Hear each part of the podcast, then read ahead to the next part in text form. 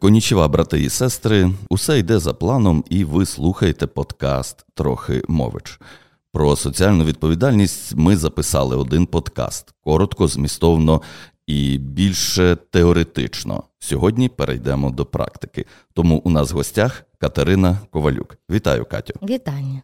Про соціальну відповідальність компанії Кормотех ми говоритимемо у хронологічній послідовності, але разом з тим звертатимемо увагу на певні важливі моменти, чи то виклики, чи досягнення, ну які власне були пов'язані з тим чи іншим періодом. І ми маємо на меті. Цим подкастом показати увесь шлях, як можливо, щоб це був приклад для наслідування іншим компаніям щоб ви собі, хто слухає цей подкаст, склали уявлення, як соціальна відповідальність працює, як впливає на репутацію бренду, яких ресурсів вимагає, і, врешті, які бенефіти приносить. Це, напевно, найцікавіше. І ще одна важлива заувага: в цьому подкасті ми зосереджуємося тільки на одному з напрямків соціальної відповідальності компанії Кормотех, який пов'язаний безпосередньо з тваринами. Ну, це щоб у вас не склалося враження такої однобокості, бо Кормотех має багато проєктів, пов'язаних з розвитком місцевих громад, наприклад.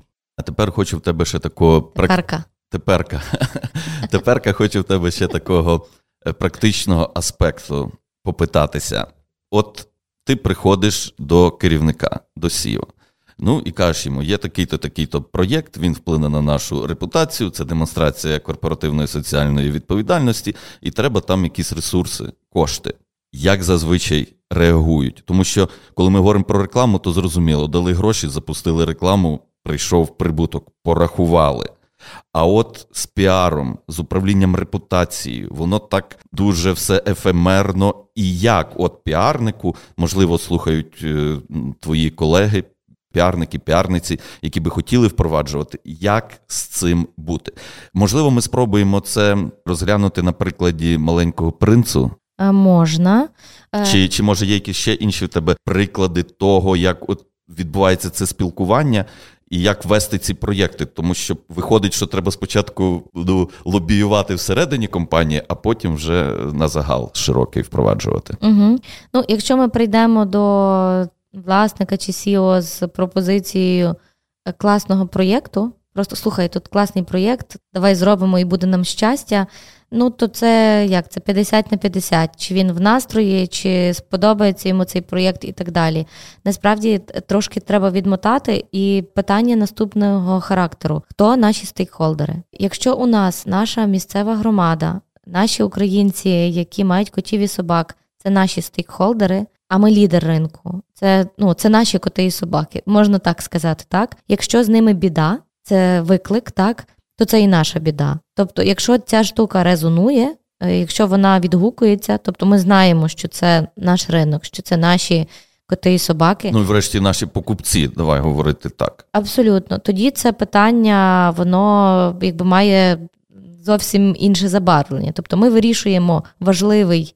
Для нашої аудиторії, для наших стейкхолдерів виклик. Хто такий стейкхолдер? Стейкхолдер це це той, чи та, чи ті, без кого ну, успіх цієї компанії неможливий. Тобто ми очікуємо на їхню підтримку у певні моменти часу. Так, е, це якщо це місцева громада, то ми хочемо, аби нас приймали в цій місцевій громаді, так з нашими з нашим бізнесом. Ми хочемо, аби люди до нас йшли на роботу, так рекомендували нас, аби люди з цієї громади були нашими клієнтами. Це все така перспектива, вона змінює ставлення до таких речей. Ну, це сусіди наші, це якби концепція добросусідства якогось е, такого плану, так? Е, Насправді так, так званий stakeholder approach. І якщо людина йде, вибач, продавати соціальну ініціативу як кампанію, як е, давай сходимо в оцей ресторан, та? ну тобто як якусь е, таку активіті, забаву, яка нам там щось класне принесе, ну то скоріше і результати цього всього будуть інші.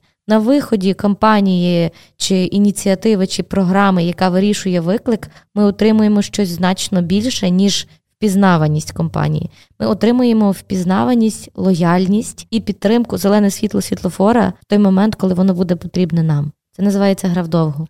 Так. Ну, це якщо наші стейкхолдери, як ти кажеш. Так. ну але тоді немає питань в СІО, Він узгоджує чи як? Ну так, але звичайно, що має бути якась математика, тобто має бути збудована система, має бути оцифрована. Ну, давай тоді, може, спробуємо дійсно то це ініціатива Маленький принц Львів, що любить тварин. Уроки про гуманне ставлення для тварин. От тебе з'явилася ідея. Так, е, ця ідея з'явилась насправді у мене з Олегом Мацихом. Він тоді прийшов. Хто такий Олег? Скажи? Е, кажу, він він прийшов у, якщо не помиляюсь, в 15-му році у ЛКП Лев і фактично зробив там революцію. Тобто відстале комунальне підприємство, в якому фактично вибач, вбивали заживо тварин, таким чином зменшували кількість безпритульних на вулицях. Він зробив його передовим е, ветеринарно-стерилізаційним центром в Україні, можливо, і у Європі. Тобто він свій бекграунд у менеджменті туди приніс. Він залучив гранти європейські, і сьогодні там і класна клініка є, і система поставлена, і все. І Одним з перших кроків, які зробив Олег, було запровадити нормальне харчування там. Він, Ми з ним зустрілися, він каже: Слухай, я от прошу вас, ви можете забезпечити нас кормом, тому що в нас є двоє людей, які постійно там ті каші, кості, щось там варять. Ну це взагалі не діло. По-перше, це ну погана їжа. По-друге, тварини не отримують догляду належного, тому що доглядальники варять їм їжу в цей час. І ми почали забезпечувати їх кормом, почали дружити. І в один момент ми з Олегом сиділи. Він десь уже, мабуть, рік тоді працював, і він каже: Слухай. Так вже набридло тварин це от відловлювати, стерилізувати. Стільки цих тварин насправді ще вчора були домашніми, вони соціалізовані. І скільки відсотків? То безпритульні вони всі колись були домашніми. Уже за часів е, Оксани Кошак, наступної очільниці ЛКПЛ, вони зробили дослідження разом з Animal ID і зрозуміли, що приблизно 85-86% тварин на вулицях Львова це соціалізовані ще вчора домашні тварини. І справді коли ти це розумієш, ти розумієш, що щось не так, щось, якісь є збій в цій системі, що зі 100 людей 85 візьмуть тварину і завтра її викинуть на вулицю, тому що штори знищили чи ще щось. І ми зрозуміли, ми з Олегом сиділи, і ми вийшли з ним на цю ідею просвітництва. Я такі речі дуже люблю, і я такий ну, в цьому плані продюсер. Воно мені дуже зрезонувало. Ми познайомилися з Валентиною Олійник, це методистка Львівського департаменту освіти, і з Наталею з організації Nature Watch. Це британська організація, яка багато років займається благополуччям тварин. І я озвучила запит. Наталя мені надала частину контенту. Пані Валентина, як методистка, каже: Слухай, супер запит, я через літо це зроблю. І вона розробила матеріали, методику. Тобто, у нас є методичка для вчителів біології, тому що це перша аудиторія, з якою потрібно було б працювати. І друге це зошит для семикласників, такі як там якийсь Longman чи що, тобто гарні, яскраві зошити. Це вчителі з цими зошитами потім йдуть до, Та-та, до учнів. Абсолютно вірно. І ми розробили методичку та зошит. І я прийшла до нашого сіо до Ростислава і кажу: слухай, дивись, є така історія. От ми розробили методичку та зошит. Я хочу зараз їх надрукувати і пілотувати у 16 школах Львова. Це буде 16 біологів. Так, це буде, якщо я не помиляюсь, близько тисячі учнів. Зошити потрібно було надрукувати. А далі я хочу разом з містом уже системно, аби місто друкувало ці зошити. А ми в свою чергу будемо допомагати школити вчителів, запрошувати експертів різних і так далі. Е, з цією самою пропозицією я пішла до тоді була Галина Слічна, заступником нашого мера, і запропонувала їй цю ідею. Вона каже: Давайте. І ми пілотували цей курс. Ми зрозуміли, що не працює. Ми скоригували матеріали і інтегрували цей курс у програму семикласників біологія. Е, наша програма, освітня програма дозволяла це робити не факультативом, а прямо в межах програми. Відбулася е, реформа в освіті, здається, нова школа вона називалась, де вчителям на місцях надали право самим обирати, а по якій методиці вони будуть викладати. І насправді вчителі настільки включились, тому що вони на тему там гуманне ставлення до тварин, де ну не кожен вчитель мав там особливо з чим з дітьми та ділитись. Вони отримали круті методичні матеріали, інтерактивні, де вчитель модератор, а діти осмислюють дуже глибокі категорії. І також це було чотири уроки уроки в класі, і поїздка на ЛКП Лев, де можна було познайомитись, подивитись з цим всім, ну скажімо, в дії. І слухай, ну це дуже класно спрацювало, і ми з містом до 22-го року фактично щороку місто друкувало тираж, якщо не помиляюсь, 138 тисяч зошитів. Ми щороку проводили один або два тренінги для новоприбулих біологів, а також для тих, хто вже навчався по цій програмі. І дотепер я маю запити від вчителів. Е, от зараз буквально двоє вчителів приїдуть до Львова з інших міст, які знають про цю методику, які хочуть її освоїти та далі поширювати це добро в маси. А ти не досліджувала, який це вплив дало на дорослих? Ну тобто, ми скеровувалися на дітей, принципі, і мені здається, тут логічно, тому що дуже часто дитина може побачити собаку навіть безпритульну і сказати, давай візьмемо чи тато купи котика, надивиться якихось фільмів там е, анімаційних чи ще щось. Насправді ми зрозуміли, що ну на дорослих впливати трохи складніше, та тут вже десь і законодавчі якісь історії і так далі. І що саме просвітництво серед дітей це дуже класний момент. Мабуть, оцей вік 13 років, та такий підлітковий, він е, особливий тим, що можна ці якісь фундаментальні речі закласти. І ми так робили, ну, може, трошки хитро, може ні, але ми класні вправи давали на домашнє завдання. Ну, наприклад, у нас там є калькулятор, скільки коштує завести та утримувати собаку середнього розміру. Ну, відверто сума немала, та, і діти приходили на заняття, підрахувавши, і я сама чула, як хлопчик каже: слухайте, тато мені сказав: дивись, або пес, або ровер. Бо в мене на ті всі там прививки, то все, ну, типу, якби. І ми з татом так подумали, потім ми сіли, подумали, хто чесно буде гуляти з тим е, собакою, і ми вирішили, що нам зараз не на часі. І слухай, і ну це власне те, заради чого робилося це навчання. Так, для мене це проміжний результат успіху. Тобто я собі сказала внутрішньо так: ну, хоча б один песик на вулиці. Мінус один. Мінус один, так. Щодо якихось там метрик, ефективності і так далі, ну, трохи рано говорити.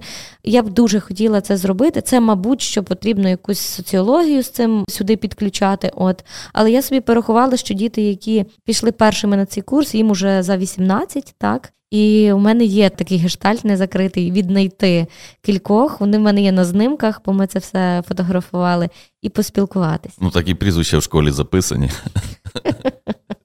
Але тепер е, це називається клуб чотирилапки, курс гуманної освіти. Це воно, так? Так, так, це воно. Насправді, якби ми для себе зрозуміли, що є така якась пірамідка маслов у котів і собак. Та насправді усе, що довкола, що людина її забезпечує, ну первинно воно також починається із харчування. Та І ми об'єдналися з брендом Клуб Чотири лапи тут, тому що тварина має отримувати якісне харчування, всі там макро-мікроелементи, вітаміни і так далі. А клуб Чотирилапи це на сьогоднішній день лідер ринку України, це великий бренд, і він має прямий канал зв'язку з е, тими існуючими потенційними господарями чотирилапих. От ми вирішили об'єднати ці ініціативи. Маленький принц Львів, що любить тварин, uh називався проєкт в пілоті. А клуб Чотирилапки, воно якби так мило звучить для дітей з одного боку, з іншого боку, є бренд Клуб Чотирилапи, який робить класний продукт, і також багато класних соціальних проєктів сьогодні, як, наприклад, платформу адопції. Тому воно все абсолютно логічно з'єднується в єдину екосистему. Ще про один сув, і це для мене також було інсайтом. Коли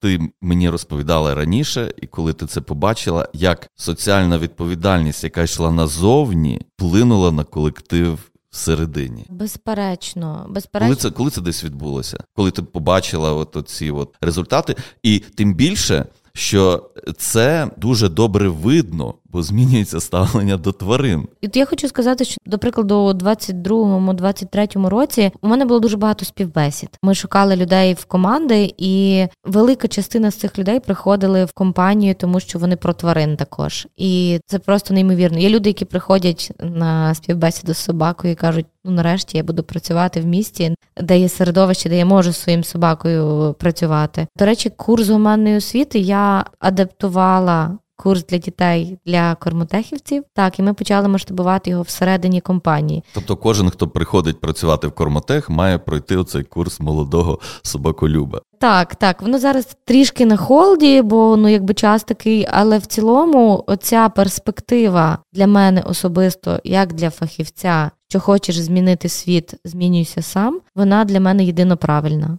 Бо ми, як носії цієї культури, цієї парадигми, ну ми просто мусимо це ну такими бути. Як це може бути по-іншому? А як змінилося ставлення працівників до собак в результаті оцеї діяльності в контексті допомоги тваринам? Якщо ти побачила, що зауважила? По перше, хочу сказати, що у нас дуже багато працівників завели тварин коли почали працювати. Так, перше, вони отримали можливість працювати в офісі з тваринами. По-друге, ну просто прийшло розуміння, який це кайф, як багато тварини насправді нам дають. На сьогоднішній день важлива тема і ментальне здоров'я, та й фізичне здоров'я, прогулянки, плюс така соціалізація, яка є у собачників. Та, тобто собачник-собачник. Я, як ну, мама також і собачки, і дитини, скажу, що ну нам, мамам дітей, треба ще повчитись. От собаки, вони як е, просто ну, такий дивися, соціальний клей. З дитиною не треба виходити зранку і вечором на вулицю йти гуляти. Ну як? Ну треба, ну треба. Ну що, зранку і вечором? Ні, ну, ну не зранку. Ну, раз в день пішла там. Погуляла. Ну не зранку ввечері. Це така ну специфічна історія. От собаками це. А собаки швидше між собою знайомляться, так, ніж діти. Так, собаки вирішують, от і ми вже там. Ой, а в вашому скільки, вашому там, і це вже якось воно та. Тобто це така дуже особливість, що кормотехівці почали заводити тварин. Я бачу, як вони люблять цих тварин. Я бачу, що вони шарять, е, як за ними доглядати, тому що є довкола а ветеринари, тобто потрібний нетворк, комусь потрібен грумер. У нас є, до прикладу, в асортименті снеки і дентал, тобто для зубів, якісь навчальні і так далі. Тобто люди в правильному середовищі заводять тварин, і питання компаньйон це чи не компаньйон, воно в принципі не постає. От мені подобаються собаки, мені хочеться її мати в своїй родині. Ну і врешті, також наскільки я пам'ятаю, це ієрархія наступна: діти, собаки, чоловік. Так, а американці зараз десь публікували дослідження, що вже собаки, потім діти, потім ага. чоловік. Я знаю таку цифру: з 500 працівників 386 власники тварин. Чи е. чи зараз вже трошки інакше? Ну, по-перше, Кормотех це вже 1300 угу. людей в Україні, Литві, Латвії, Румунії, Сполучених Штатах Америки та Молдові. Це раз, два, 75% мають тварин. Ми це якби трекаємо. Нема в нас мети, аби в нас працювали 100% петперентів. Ну, якби суть не в цьому. Суть в тому, аби ті, хто працюють, розділяли цінності, що тварина це компаньйон. І ще були якісь проєкти до ковіду. Давай так. Ресторан для собак, дog-парки. Так, ресторан для собак це, до речі, менше на мене така соціальна історія. Це, до речі, бізнесова історія, тому що ми боролись з стереотипом, що в Україні не можуть робити якісний продукт, що корм це високотехнологічний продукт, та я тебе прошу, що вони там кладуть і так далі. Насправді не кожен знає, що в котів і собак рецептори у 15 разів потужніші, ніж в людей. Тому так буває, що ми зі столу даємо сир чи ковбасу е, коту чи собаці, вони не їдять. Вони, знаєш, знають краще. І той, хто бував у нас на виробництві, а ми десь з 11-го року відчинили двері. У нас фактично тисяча людей приїжджала постійно щороку. То ми боролися з цим стереотипом, що український корм все-таки якісний, що він, ну тобто, це не гараж, де там хтось якісь протерміновані тушонки перемішує і так далі. І ресторан це був один з таких варіантів про це розповісти. Ми запартнерились з українським шеф-кухарем Юрієм Ковриженком, і я попросила Юрко: слухай, а зроби, будь ласка, і страви для людей з тих самих інгредієнтів, які ми використовуємо в кормі. Ну, е, фішка в тому, що інгредієнти ті самі, що в нас з тобою на кухні. От, але люди чомусь думають, що там якесь щось. Хто... Ну хіба тільки без спецій? Так. І без... ви страви готували без спецій, так як їдять собаки. Ну, без спецій була сіль, якби там хтось хотів. От, але попри те, ну тобто людина до нас приходить з собакою. Тобто ми поставили столик, і собака може попити води, з'їсти смаколик. Ми частували. От, але ми також пропонували почастуватись людям і казали їм, що це продукт з тих самих інгредієнтів, що і корм. Не всі на це однозначно реагували, тобто е, люди там часто дивувались, але це був такий е, саме хід розвінчування міфу. Разом з тим, цей рух ресторанів для собак, встановлення поїлок, столиків і так далі, він настільки виявився затребуваним. Сьогодні ми у багатьох кав'ярнях е, України встановлюємо ці поїлки. Навіть у Львові ти можеш там піти в Креденс кафе, в Шоко, ще в інші, і ти там зустрінеш наші поїлки, там буде чистенька вода, тобто людина може. Прийти з песиком, і песик там почуватиметься дуже добре. Дох-парки, так коротенько.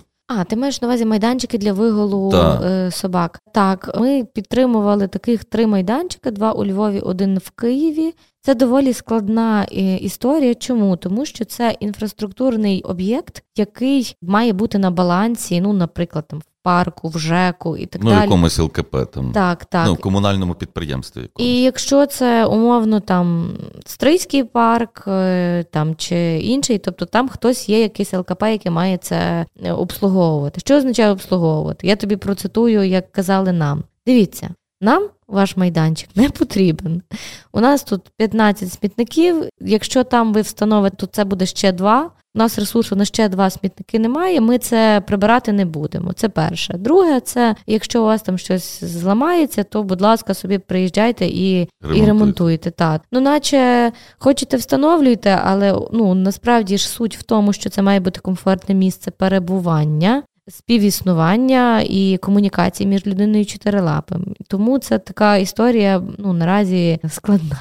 Угу. Ну і плюс же ж там тоді з'являються ці станції, які дають можливість взяти цей пакет для прибирання пакет для прибирання, і за ним треба слідкувати, бо він буде стояти і буде порожній. До ковіду. Ну і звісно, ще ж була допомога притулкам, комунальним підприємствам до цього часу. І тут ковід 19 ніби ковід стосується людей, але можуть постраждати тварини. Ну, на той час Кормотех забезпечував 30% ринку кормів для котів і собак. Тобто, якщо в Україні 8 мільйонів домашніх котів та собак, то Кормотех годує 2 мільйони 400 тисяч з них. І от ми собі уявляємо, Кормотех захворів ковідом і зупинився. Зупинилося підприємство. І відповідно понад 2 мільйони чотирилапих почувають себе зле. Тому у вас був виклик не захворіти, ну, продовжити Ні, працювати чи як? У нас був інший виклик. Насправді, так само, як чотирилапих не вважають е, там дотепер на рівні держави компаньйонами, та скажімо так, так само інфраструктура, яка них стосується, яка е, для них створена, вона не підпадала. Тобто, якщо корм не визнається як стратегічний продукт, а цей корм на щодень їдять величезна кількість тварин, мільйони тварин.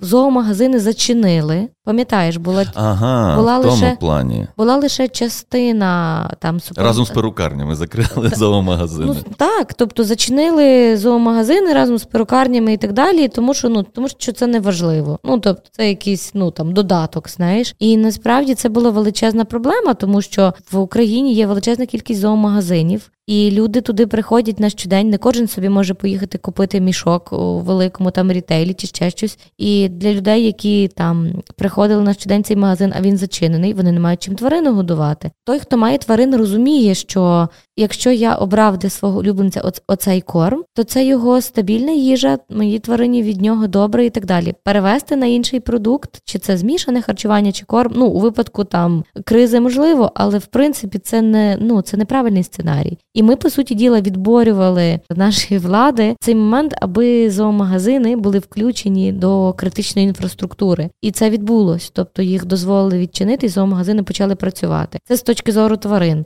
А друга точка зору, тобто інші стейкхолдери, це зоомагазини, так це наші дистриб'ютори, які з цими магазинами працюють. Тобто, це десь колесо економіки. Ці люди теж магазин зачинений, людина сидить без роботи. І тому це був такий ну справжній акт е- соціальної відповідальності. Нам це було важливо, і ми це відстояли. Чи так само зараз корм е- і сировини для харчування котів і собак в 22-му році ми відстоювали, аби вони були включені до критичного імпорту, тому що це теж якби були певні обмеження, і це треба було вибороти. Тобто глибинно воно впирається в те, що ну то ж коти і собаки. Ну ні, це коти і собаки, не такі ж, як ми. Їм потрібна їхня їжа на щодень, і ці речі ми, як виробник, ми також виборюємо. Ну, а працівники на виробництві всі були здорові, ніхто не хворів. Чи як у вас було з Слухай, людьми? Е, немає, напевно, жодного підприємства, де не хворіли люди. Звичайно, що хворіли. Однак облрада і головний епідеміолог Львівщини вони назвали Кормотех найкращим кейсом у протидії ковіду в 2019 році. У нас в 2019 році з'явилась лікарка інхаус Оля, наша Манько. Вона просто чудовий фахівець з одного боку, з іншого боку, вона дуже класно з цими викликами впоралась. У нас був оперативний штаб. Я, до речі, була частиною цього штабу. Ми впроваджували різноманітні рутини, аби унеможливлювати поширення коронавірусної інфекції. Тобто, виклик був унеможливити поширення. А далі насправді все було окей. Ми дуже класно з цим впорались, і порівняно з іншими підприємствами, у нас насправді рівень захворюваності був дуже маленький. І як тільки там з'явилась інформація про вакцинацію, ми були перші ластівки, хто вже цим займався. Оля теж нас це все менеджила. Тому я вважаю, що це була чергова криза, з якої наша компанія вийшла сильнішою і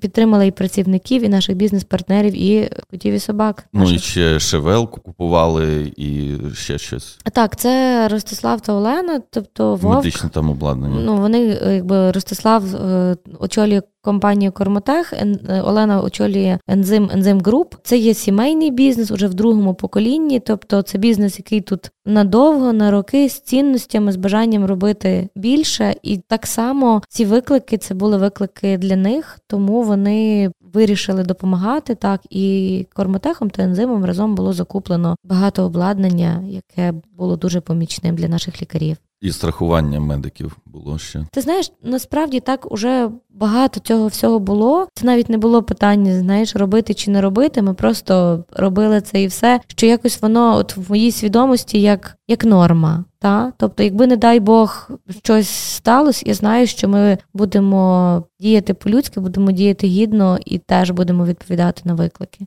І якщо проводити резюме про соціальну відповідальність Кормотех. От після реалізації стількох проєктів, що важливого ти збагнула як піарниця?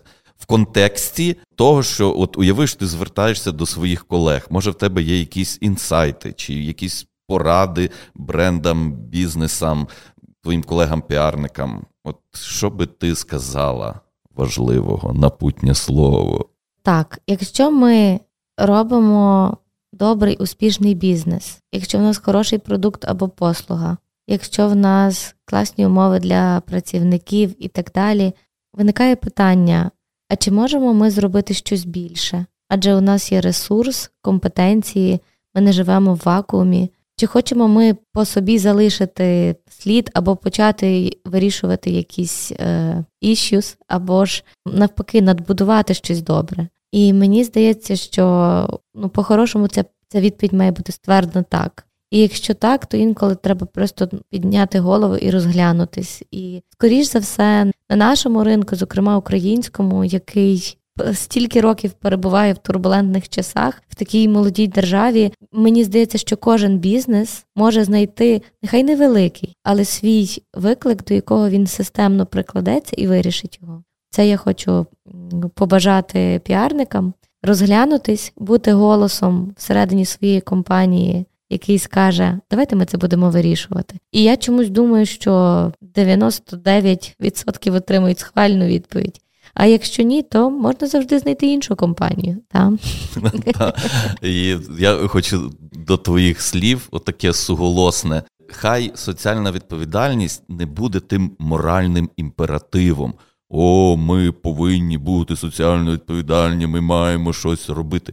Та насправді це відповідальність, так? Тобто це зобов'язання. Тобто тут є оця якась така конотація, про яку ти говориш. Разом з тим, насправді, коли ти це робиш, воно дає таку енергію і таку силу йти вперед. Оце зелене світло, про яке ти казав, що ти потім сам ну, не завжди можеш витримати ту хвилю, ту хвилю добра, от, і того доброго фідбеку, який до тебе приходить. Але він точно прийде, може, не в перший місяць і не в перший рік але він точно прийде. І мій досвід в Public Relations, уже 12-річний досвід, говорить, що добрі справи повертаються сторицею. Головне їх робити мудро та? і фокусуватися. Катю, я тобі дуже дякую за цю розмову, тому що ну, Це, Це важливі речі, і ці речі мають відбуватися, і компанії стають сильнішими, заможнішими, і до них природно будуть приходити люди за допомогою. І треба вміти, скажімо, з цією допомогою дати собі якось раду. А я тобі дякую е, за те, що ти створюєш місце для таких важливих розмов, за те, що ми робимо сув у напрямку корпоративної соціальної відповідальності, так, бо про це важливо говорити, приносити це світло. Я тобі також дякую за те, що ти колись е, теж повірив і підтримав, бо в тих проєктах, частину з яких ми сьогодні проговорили, було багато і тебе. Я тобі дуже за це дякую. Ви слухали подкаст Трохи мович. У нас в гостях була Катерина Ковалюк, і ми говорили про соціальну відповідальність на прикладі компанії Кормотех. Якщо хочете зробити добру справу, підтримайте наш подкаст на сайті crespo.com.ua.